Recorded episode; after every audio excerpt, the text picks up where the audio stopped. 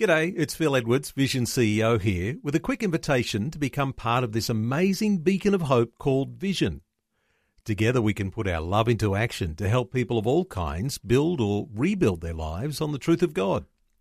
Please consider the part you can play during our upcoming Visionathon appeal, remembering that it's your support that makes Vision possible, including this podcast. Audio on demand from Vision Christian Media.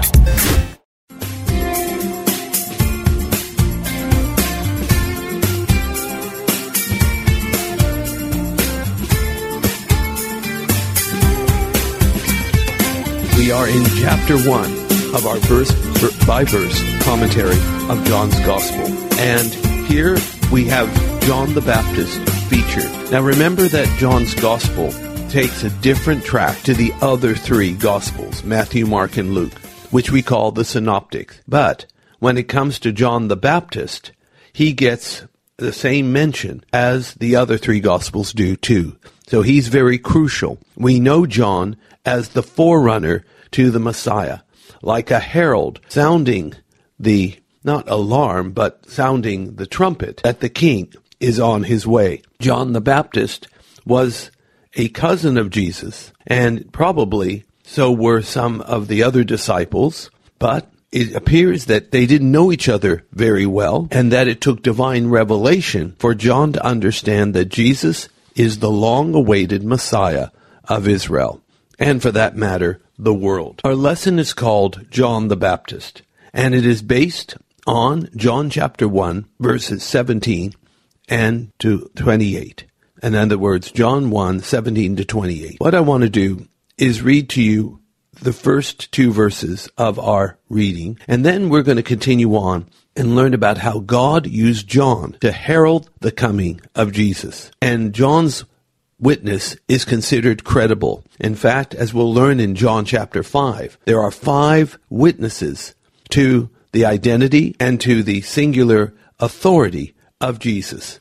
And John the Baptist is one of those witnesses, along with Almighty God Himself and Moses and the miracles and the scriptures. So let me read verses 17 and 18 of John chapter 1 and finish off with our previous theme of grace and truth and then focus squarely on John the Baptizer and his amazing ministry, which helps us to understand the true nature of Jesus of Nazareth. So John 1, 17 and 18 read, For the law was given by Moses, but grace and truth came by Jesus Christ. No man hath seen God at any time. The only begotten Son, which is in the bosom of the Father, he hath declared him. All right, that's John 1, 17 and 18. What do we learn? This verse, verse 17, just about says it all. It tells us that the law of God was given to Moses. And this is a wonderful, glorious, honorable thing. But there's something even more wonderful.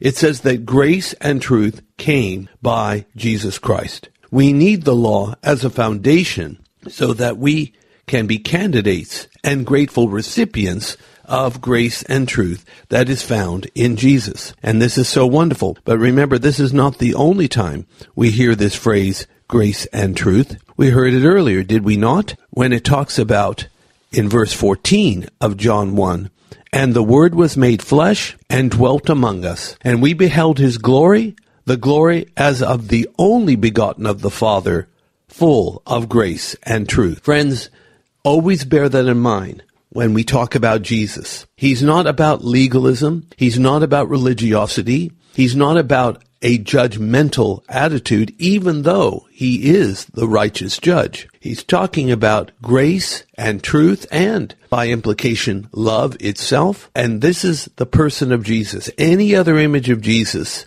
is a false portrait, and anyone purporting to represent him is a false witness a witness to things that are nothing to do with the identity of the Lord. So, friends, we need to remember Jesus is full of grace and truth. We are recipients of these wonderful things, and we need to be the first partakers of grace and truth so we can show it to a wounded and needy world.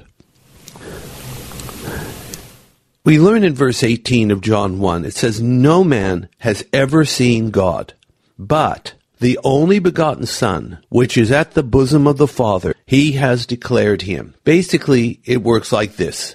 John the Baptist, in his ministry of baptizing at the Jordan River, would be used of God to introduce the Messiah to Israel and the world. The Messiah, that's Jesus of Nazareth, he would basically introduce the Heavenly Father to the world. He has declared him. He will say things too that I and my Father are one. And while that is true, it is also true that the Father is distinct from the Son.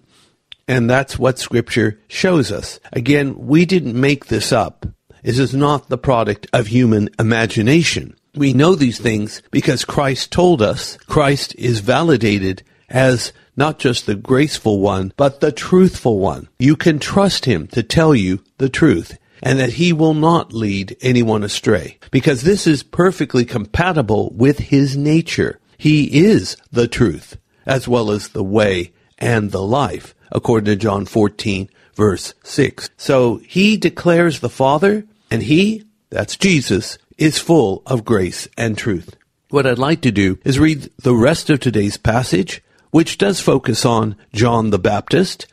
Let's see what we can learn about him, but more importantly, let's see what he teaches us about Jesus, because Jesus is the main subject. This will be verses 19 to 28 of John chapter 1. And it reads, And this is the record of John, when the Jews sent priests and Levites from Jerusalem to ask him, Who art thou? And he confessed and denied not, but confessed, I am not the Christ. And they asked him, What then? Art thou Elias? And he saith, I am not. Art thou that prophet? And he answered, No. Then said they unto him, Who art thou?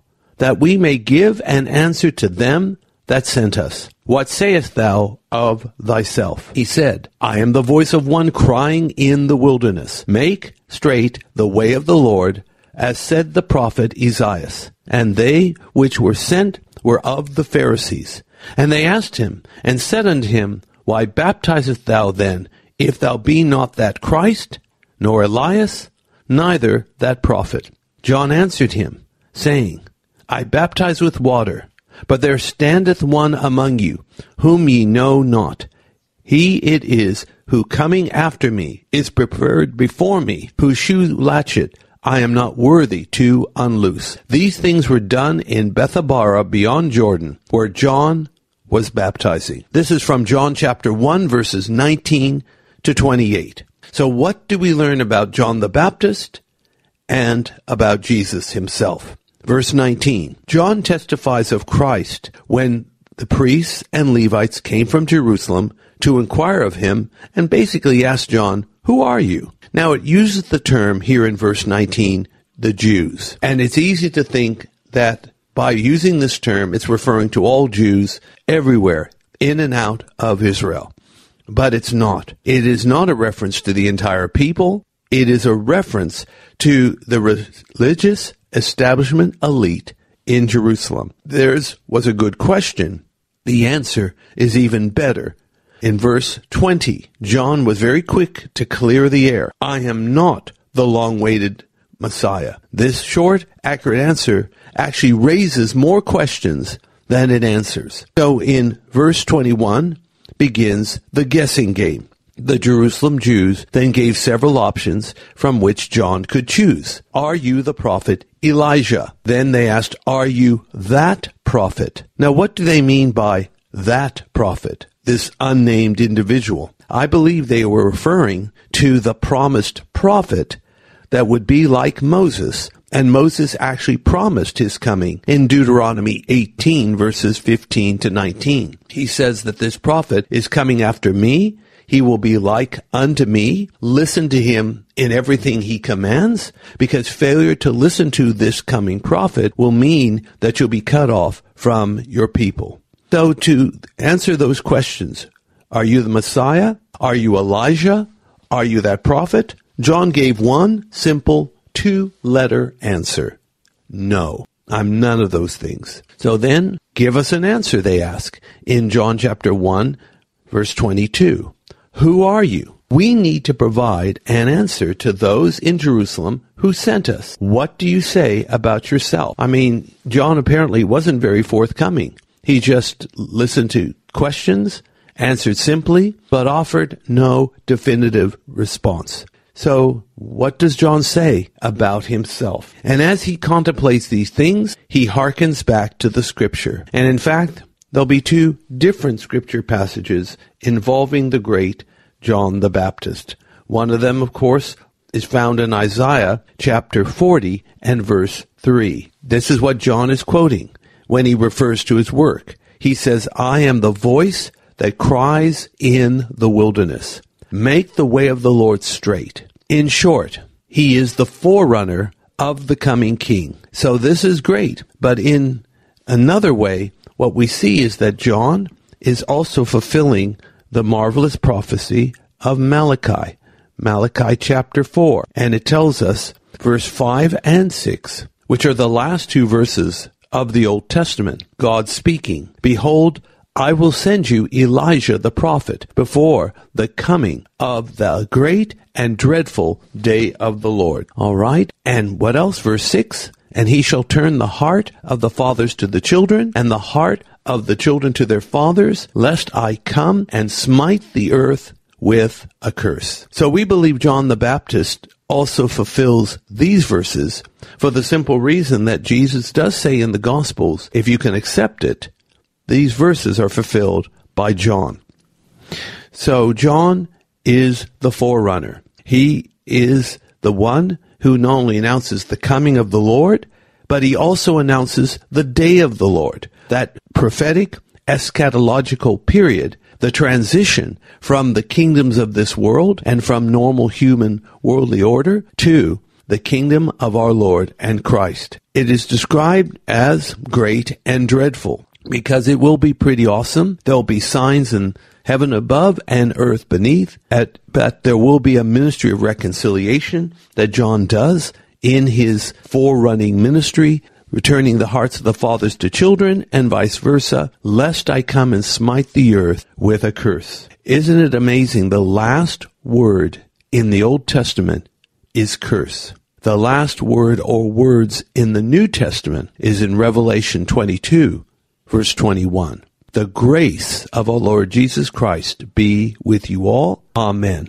Because after all, the law of God is good, it's spiritual, it's holy, but failure to keep all of it at all times brings a curse. We can live that way or we can live the gospel way and let Jesus not only take our sins and nail them to the cross, but that Jesus will download his perfect righteousness into us. I tell you, it's a deal too good to refuse. The Pharisees keep probing. Verses 24 and 25 of John 1. The visiting delegation from Jerusalem was from the sect called the Pharisees. They want to know by what authority John baptizes, if John is neither the Messiah, Elijah, or the Deuteronomy 18 prophet. Well, this is his answer, and it comes from verses 26 and 27. John responds that he is baptizing in water, but there is one who is among them whom they do not know.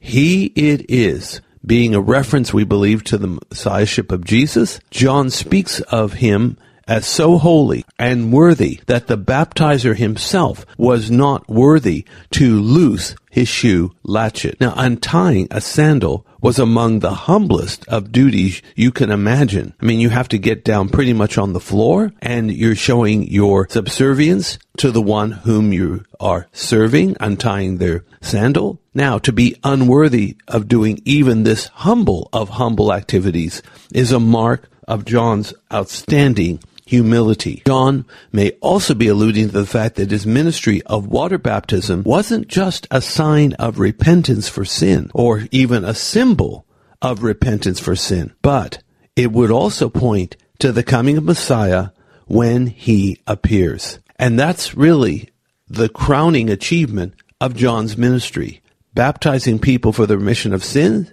but also serving Messiah by being his baptizer and then being Messiah's witness and saying, look, I saw things that are unmistakable and irrefutable This man is the Christ, the Son of God. Finally, in verse 28 of John chapter 1, current opinion is that John did these things at Bethabara beyond Jordan, and that the actual baptismal site of Jesus was on the east bank of the Jordan River, not far from its entry into the Dead Sea. It is near the spot where Joshua and the ark crossed the Jordan in Joshua chapter 3, verses 14 to 17.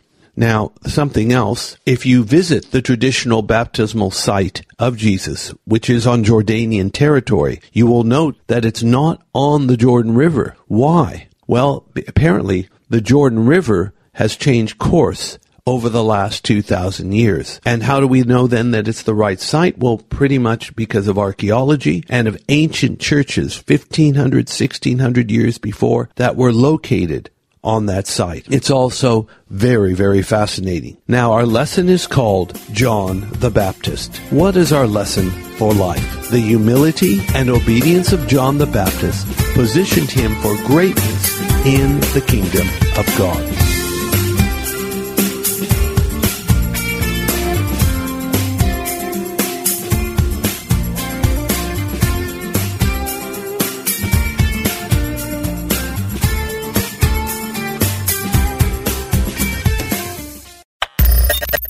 For taking time to listen to this audio on demand from Vision Christian Media.